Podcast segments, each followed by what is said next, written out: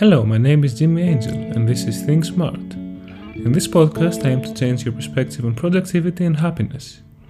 Each week, we'll be discussing topics that will add value to your everyday life and hopefully transform your mindset. We'll talk about books, productivity, lifestyle, and happiness, analyzing some of the most valuable lessons and getting the most out of them in the process. These episodes are going to be short but dense so that you can actually learn without wasting your time. Thus, you'll have no excuse for skipping them either. If you enjoy this podcast, you should also check out my YouTube channel and website as well.